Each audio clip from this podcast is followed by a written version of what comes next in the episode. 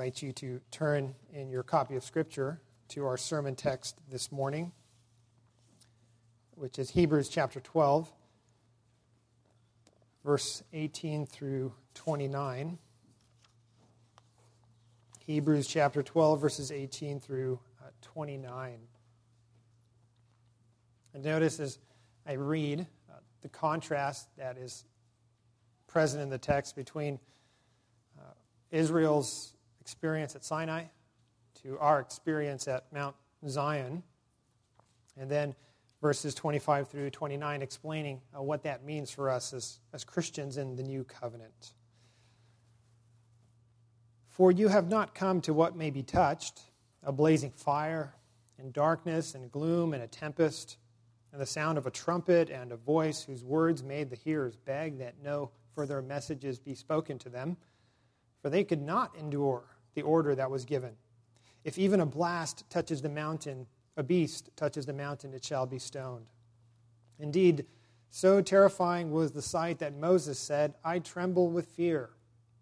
But you have come to Mount Zion, and to the city of the living God, the heavenly Jerusalem, and to the innumerable angels in festal gathering, and to the assembly of the firstborn who are enrolled in heaven, and to God, the judge of all and to the spirits of the righteous made perfect, and to Jesus, the mediator of a new covenant, and to the sprinkled blood that speaks a better word than the blood of Abel.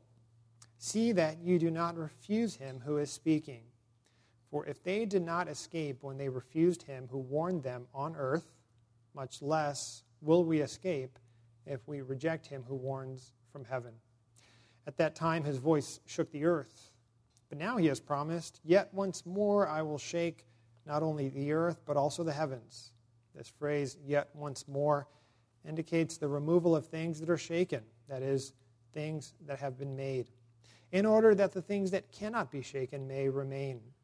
Therefore, let us be grateful for receiving a kingdom that cannot be shaken, and thus let us offer to God acceptable worship with reverence and awe, for our God is a consuming fire.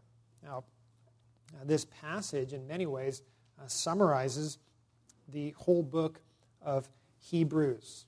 And we have uh, emphasized, as we have been uh, studying the book of Hebrews, the main theme that Jesus is better, that he is superior in every way to uh, the old covenant, that he is better than angels, he is better than Moses, he is better than Israel's high priests.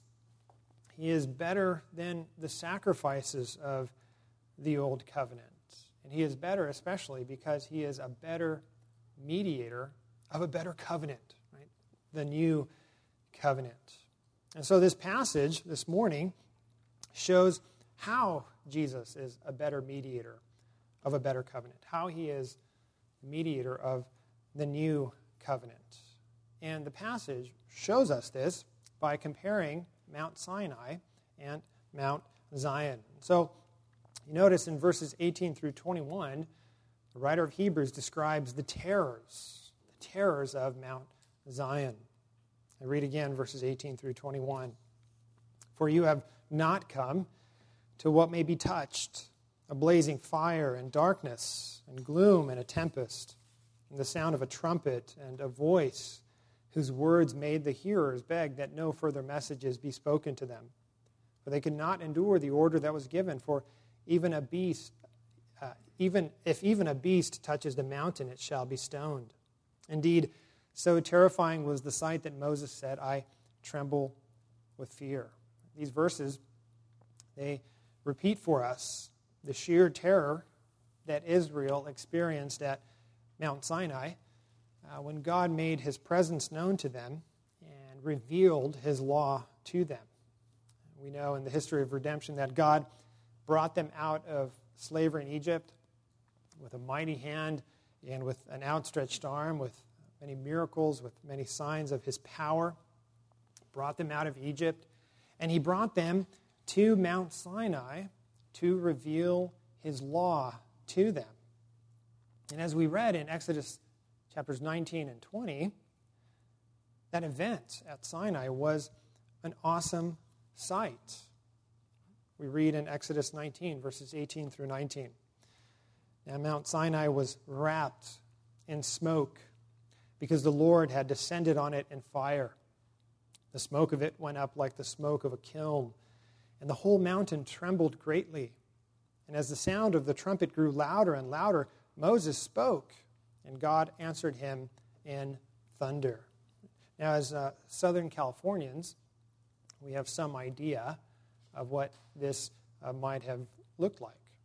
The blazing fire, we see that every fire season. Some of us see it from our own backyards. And we know something about the description of smoke billowing into the sky like smoke from a brick kiln, right? Smoke that brings darkness and gloom. And even as we sometimes see the fires around uh, Orange County and uh, Southern California, there's a sense of a loss of control. These consuming uh, fires are, are beyond what we can handle. And not only that, but we read that the whole mountain, the whole of Sinai, trembled greatly. Again, we in Southern California know what that's like, right? It's an earthquake. We've felt them, we're familiar with them. For Israel, this is all a very terrifying sight, right? It was visual, it was audible, it was tangible, it was terrifying. But there was something even more terrifying than the fire and the smoke and the earthquakes that shook the ground at Sinai. And what was more terrifying than that? What was it? What was it that caused Moses to, as we read in Hebrews chapter 12, verse 21, what was it that caused him to tremble with fear at Mount Sinai? Well, what it was was the danger of God's judgment for the sin of the people. That's what caused Moses to tremble with fear. Because after God had revealed his law, we read that Israel, his people, they broke his law in a spectacular way. They made an idol and they worshiped it. It was the golden calf. And we read in Exodus about who it was that led the people in idolatry, who it was that gave in to their demands. It was Aaron, right? it was the first high priest of Israel. And when Moses asked Aaron why he did it, why he led the people in idolatry, many of us know how Aaron responded, right? He said, The people asked for gods to worship, so I said to them, Let any who have gold take it off. So they gave it to me, and I threw it into the fire, and out came this calf. Aaron gave in to the people's demands, led them into idolatry, and even he was trying to excuse himself in some way that it was kind of an accident, right? It just came out of the fire uh, this way. So, what was Moses' response? Well, turn with me, if you would please, to Deuteronomy chapter 9, uh, verses 12 through 19. It's a longer section that I want to read because this section of Deuteronomy explains what happened after God gave the Ten Commandments and Moses saw Israel sinning with uh, the golden calf. Deuteronomy chapter 9, I will begin reading at verse 12. And this is Moses, again, explaining to the second gener- generation of Israel, that generation that was preparing to enter into the promised land, how that first generation failed, we might say, in an epic way. Right? It was, in modern terms, it was an epic failure of that uh, first generation. Deuteronomy 9, beginning of verse 12. Then the Lord said to me, Arise, go down quickly from here, go down from the mountain, for your people, whom you have brought from Egypt, have acted corruptly. They have turned aside quickly out of the way that I commanded them. They have made for themselves a metal image. Furthermore, the Lord said to me, I have seen this people, and behold, it is a stubborn people. And notice now God's threat of judgment. Let me alone, that I may destroy them, that my wrath and my anger may burn hot against them, is what God is saying, and that I may blot out their name from under heaven. And I will make of you a nation mightier and greater than they. Verse 15 So I turned and came down from the mountain, and the mountain was burning with fire. And the two tablets of the covenant were in my two hands. And I looked, and behold, you had sinned against the Lord your God. You had made for yourselves a golden calf.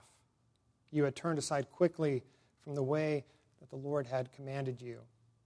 So I took hold of the two tablets and threw them out of my two hands and broke them before your eyes. Then I lay prostrate before the Lord as before, forty days and forty nights. I neither ate bread nor drank water because of all the sin that you had committed in doing what was evil in the sight of the Lord to provoke him to anger.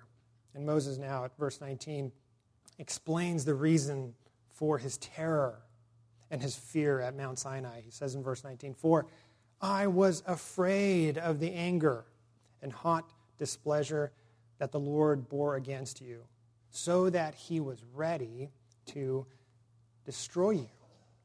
See, Moses here clearly explains that the greatest terror at Sinai was not the glory of God displayed in these very wonderful sights and sounds. The great terror was the judgment that God was going to bring upon his people because of their sin. It was God's wrath for sin caused Moses to tremble. Moses said, I feared, I feared that the furious anger of the Lord, which turned him against you, would drive him to destroy you. So, how does this terror come about? This terror comes about by first our understanding the absolute holiness of God, our understanding that He is completely holy, that He is completely set apart from His creation, that He is pure that he is entirely without sin. And not only that, but he cannot tolerate sin in his presence. This is what John gets at when he says in 1 John chapter 5 that God is light. And not only is he light, but in him is no darkness at all. The idea that God is light is that he is completely holy. There is no darkness, there is no sin whatsoever in God. And so the terror comes in by understanding his holiness and by also understanding our absolute sinfulness apart from Christ. See, it's the fear and dread that fills a person who realizes that God is holy and we are not. And loved ones, this realization comes only by the grace of God, comes only by the gracious revelation of the Holy Spirit. And C.S. Lewis wrote in his book, Mere Christianity, he said, God is our only comfort, but He is also the supreme terror. He is what we need most and who we most want to hide from. And Lewis then goes on to say, you know, some people talk as if meeting the gaze of absolute goodness would be fun. They need to think again, says Lewis. Because every time people in the Bible encounter God or encounter one of God's holy beings, their first reaction is one of terror and fear. Great example of this is found in Isaiah chapter 6, a passage that many of us are familiar with. Isaiah 6 that describes the vision that Isaiah saw of the Lord seated on his throne. And the angelic host around the Lord, we read in Isaiah 6, called to one another, saying, Holy, holy, holy is the Lord of hosts. The Lord of heaven's armies is what it's referring to. The whole earth is full of his glory. It's important to note that in this Isaiah 6 passage, the fact that the attribute of God of his holiness, the fact that it's repeated three time, three times is the only occurrence of it in the Bible. The only attribute of God that is repeated three times is that of his holiness. And what was Isaiah's response? Is it, as Lewis said, you know, how some people talk of meeting the gaze of absolute goodness, that it would be fun? Isaiah's response is not one of fun and of being casual. But here is this man, Isaiah, who was a prophet of Israel, who was a relatively obedient man who tried to seek after the Lord uh, in his life, tried to please God. Here was this man, when he encountered the holiness of God, his response was one of dread and of terror and of fear. I want you to listen to how similar Isaiah's experience was with what we read about the experience of Israel at Mount Sinai. Listen to how similar the imagery is. Isaiah chapter 6, verse 4. We read, And the foundations of the thresholds shook at the voice of him who called. And the house was filled with smoke, right? There's the smoke, there's the earthquake. And I said, Woe is me! for I am lost. Isaiah, Isaiah says, I'm doomed. For I am a man of unclean lips, and I dwell in the midst of a people of unclean lips, for my eyes have seen the King, the Lord of hosts. See, Isaiah was undone by God's holiness. There was in him the terror of judgment and of wrath. As Isaiah, when he encountered God's holiness, was immediately made aware of his sinfulness. He realized the depths of his sin, and not only of his sin, but of the sins of the people of, of Israel.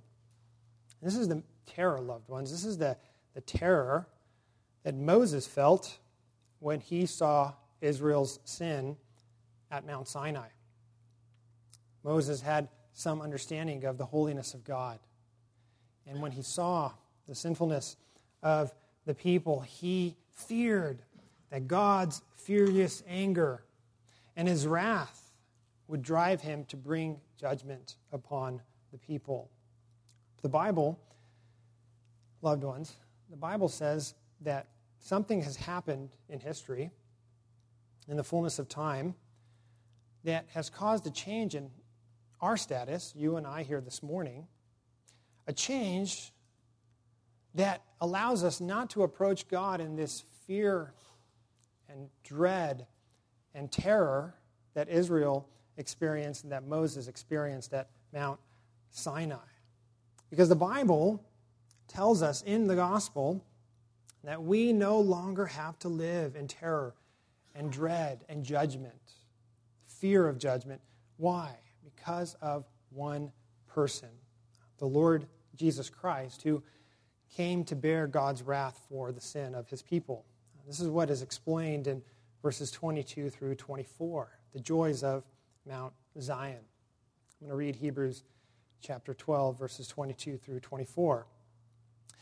But you have come to Mount Zion, to the city of the living God, the heavenly Jerusalem, and to innumerable angels in festal gathering, and to the assembly of the firstborn who are enrolled in heaven, and to God, the judge of all, and to the spirits of the righteous made perfect, and to Jesus, the mediator of a new covenant, and to the sprinkled blood that speaks a better word than the blood of angels.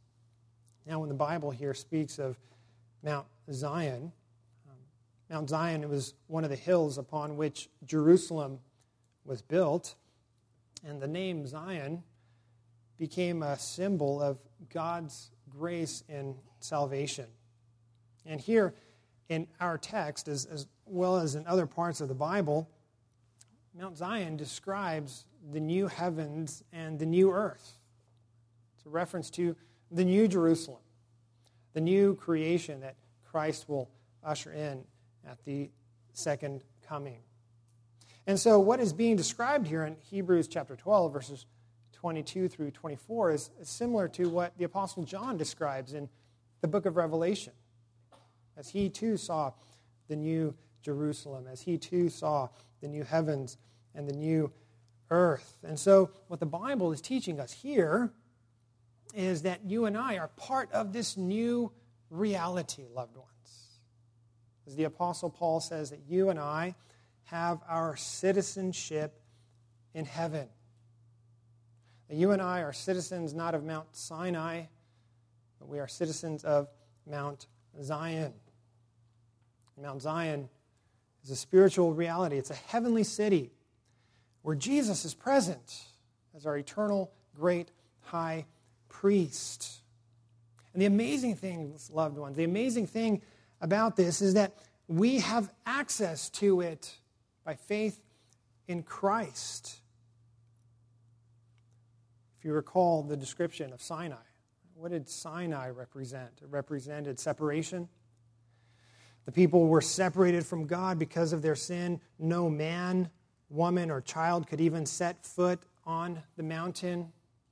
But the contrast in our text is clear that we have not come to Sinai, but through Christ we have come to Zion.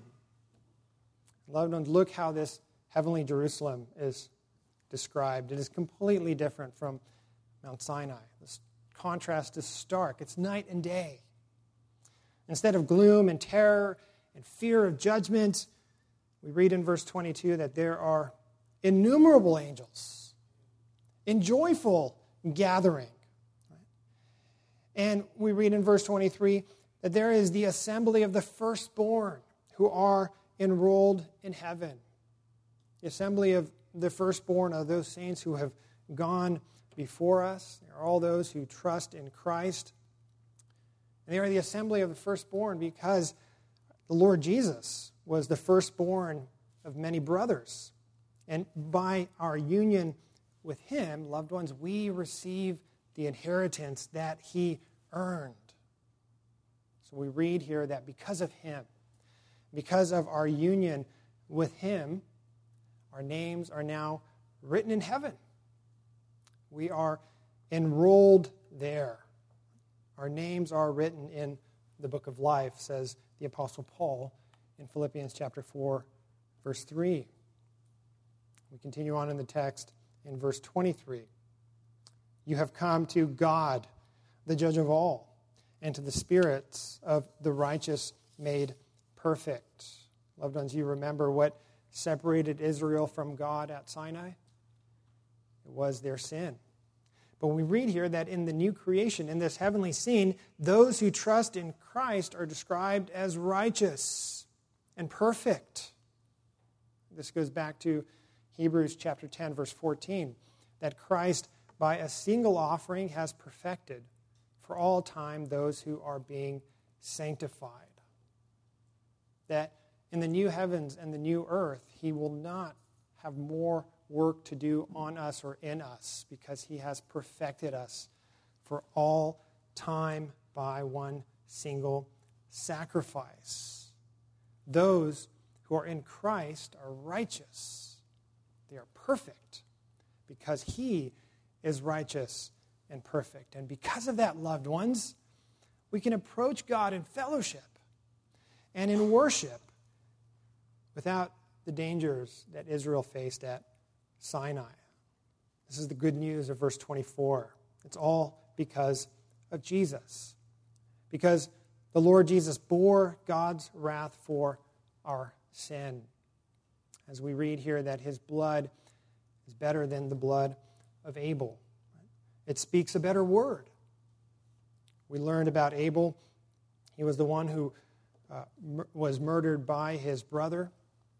And his blood, which was spilled on the ground, what did it cry out for? It cried out for judgment, for vengeance. But we read here that Christ's blood is better because it has won our forgiveness. And it cries out that his people, you and I, are no longer guilty because we have been cleansed of sin. You know, at the end of the service this morning, we are going to sing John Newton's hymn, uh, Let Us Love and Sing and Wonder. And there's this line in the hymn that you'll notice. It says, He, Christ, has hushed the law's loud thunder. He has quenched Mount Sinai's flame. You know what Newton explains in this hymn is that the law's loud thunder, the demand for judgment for sin, has been silenced by Christ. Why? Because he bore our judgment for sin. See, loved ones, the moral law is still binding. We need to obey what God commands, but for those who believe, God's wrath for sin has been placed upon another. It has been placed upon Christ, our substitute. And as we look, you know, at these verses in Hebrews chapter 12, these verses that as we see compare Mount Sinai and Mount Zion, there's a danger. You might have noticed. There's a danger of interpreting them as, as though they were teaching a difference between uh, the God of the Old Testament and the Jesus of the New Testament. Uh, as though, uh, you know, Mount Sinai describes the God of the Old Testament who is angry and, and vengeful and judgmental. But Zion, right, the verses describing Zion describe a God who is loving, who is very different from the God of the Old Testament, who is more accepting and more forgiving. Right? This is a wrong way to interpret these verses. It's completely false. Because, loved ones, the wrath of God remains for sin. The wrath of God remains for sin, for sin that Christ has not atoned for. For those who are outside of Christ, their reality is still Mount Sinai. For those who stand apart from Him, who are not in union with Him by faith, their reality is still Mount Sinai. Their reality is still terror and judgment and fear. See, for them, Christ has not hushed the law's loud thunder. For those who do not repent and believe the moral law, the moral law is summarized in the Ten Commandments, you know what? It still cries out for judgment. And the flames at Mount Sinai, the wrath of God's judgment is their reality. And this is why verse 29 of Hebrews 12, you noticed, is also the title of the sermon. Verse 29 says, For our God is a consuming fire. What is that?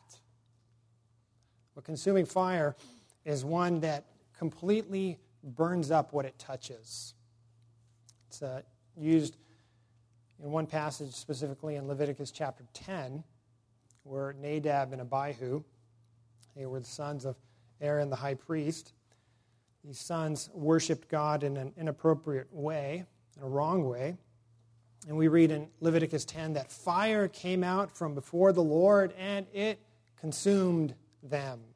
It was God's judgment for sin. Think back and notice in Hebrews chapter 12, verse 29, the writer of Hebrews says, Our God is a consuming fire. Not that he was, but that he is a consuming fire. And so the God of Sinai and the God of Zion are the same. See, the only thing that has changed is how we approach him. Whether we try to approach him through our own works or through the merits of another of our substitute, the Lord Jesus Christ. In fact, as you uh, look at the sermon text, verses 18 through 29, you'll notice that it's laid out in three very clear points that can be summed up in the words uh, guilt, grace, and gratitude. And this is also the outline of the Heidelberg Catechism, which we have been uh, studying in Sunday school. Guilt. Guilt, we see in the description of Mount Sinai, where God revealed his law and just judgment for sin. It is God's law. That's not bad, but it is God's law that is good, in the sense that it reveals to us who God is, it reveals to us his character, but it also reveals our guilt and our need for forgiveness. The law reveals our guilt. And then we move into grace, Mount Zion, the heavenly city, that we will enter not by our own merits, but because of Christ's merits credited to us. And then we move to gratitude. What is our response to be now to God's grace? And that's what we see in our third point in verses 25 through 29. Let us be grateful, loved ones. We read in verses beginning at verse 25 of Hebrews 12 See that you do not refuse him who is speaking. For if they did not escape when they refused him who warned them on earth, much less will we escape if we reject him who warns from heaven.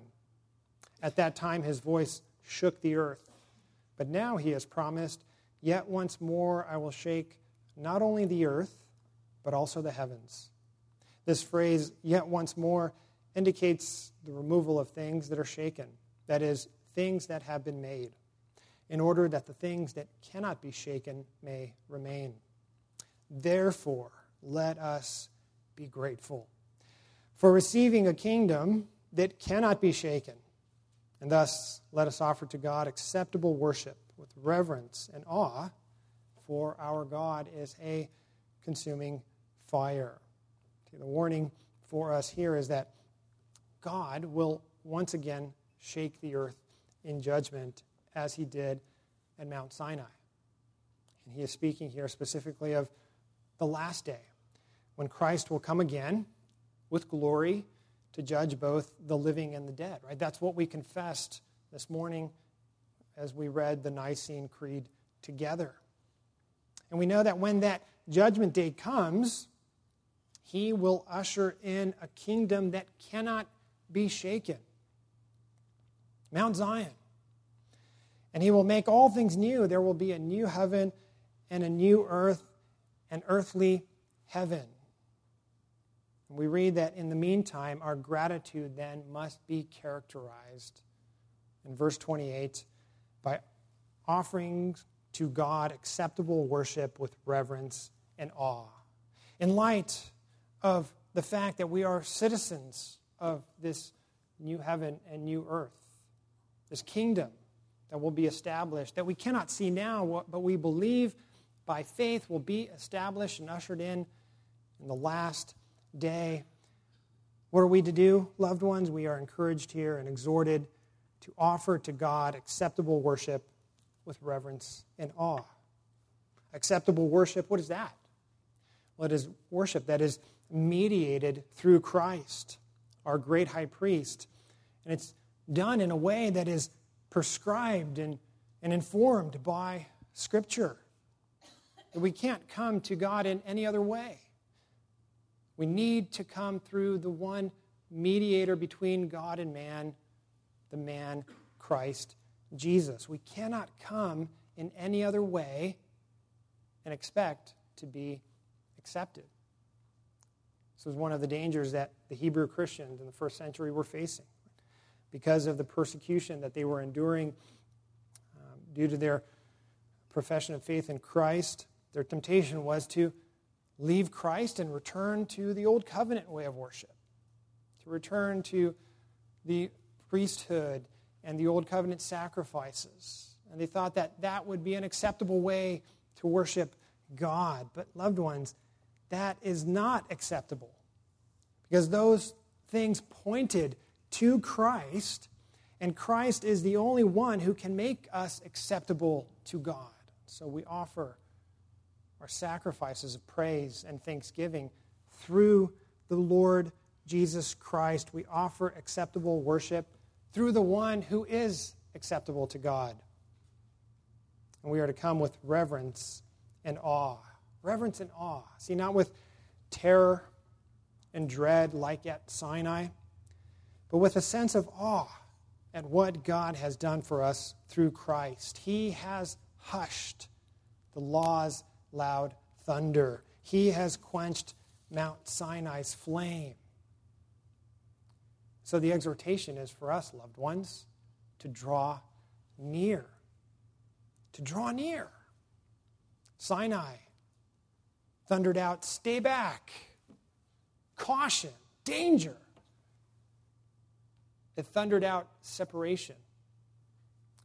But Zion invites us to draw near because we have a new mediator of a new covenant who is the Lord Jesus Christ, the one who was revealed in types and shadows in the old covenant and who in the fullness of time came and accomplished our redemption. And so, loved ones, we are invited. We are exhorted. We are commanded now to draw near to God in full assurance of faith. And God has given us very tangible things to teach us how to draw near to Him. He has taught us how to worship Him through these signs uh, that are before us of bread and wine. These signs that remind us this morning as we partake of them that we are invited, commanded, exhorted to draw near, to commune with Him, because the separation that once existed between man and God has been done away with by those who trust, for those who trust in the Lord Jesus Christ. I want to close with the words from Hebrews chapter 4, verses 14 through 16. That since we have a great high priest who has passed through the heavens, Jesus, the Son of God, let us hold fast our confession. For we do not have a high priest who is unable to sympathize with our weaknesses, but one who in every respect has been tempted as we are, yet without sin. Let us then with confidence draw near to the throne of grace that we may receive mercy and find grace to help in time of need. Amen. Let us pray. Heavenly Father, we thank you for the rich truth of your word, truth that so clearly reveals to us the way of salvation. We pray that you would grant us assurance that we may trust in Christ, the Lamb of God, who takes away the sins of all those who trust in him. Cause us to seek our refuge in Him and Him alone. And bless us now, we pray, as we partake of this spiritual feast before us. For it's in Jesus' name that we pray.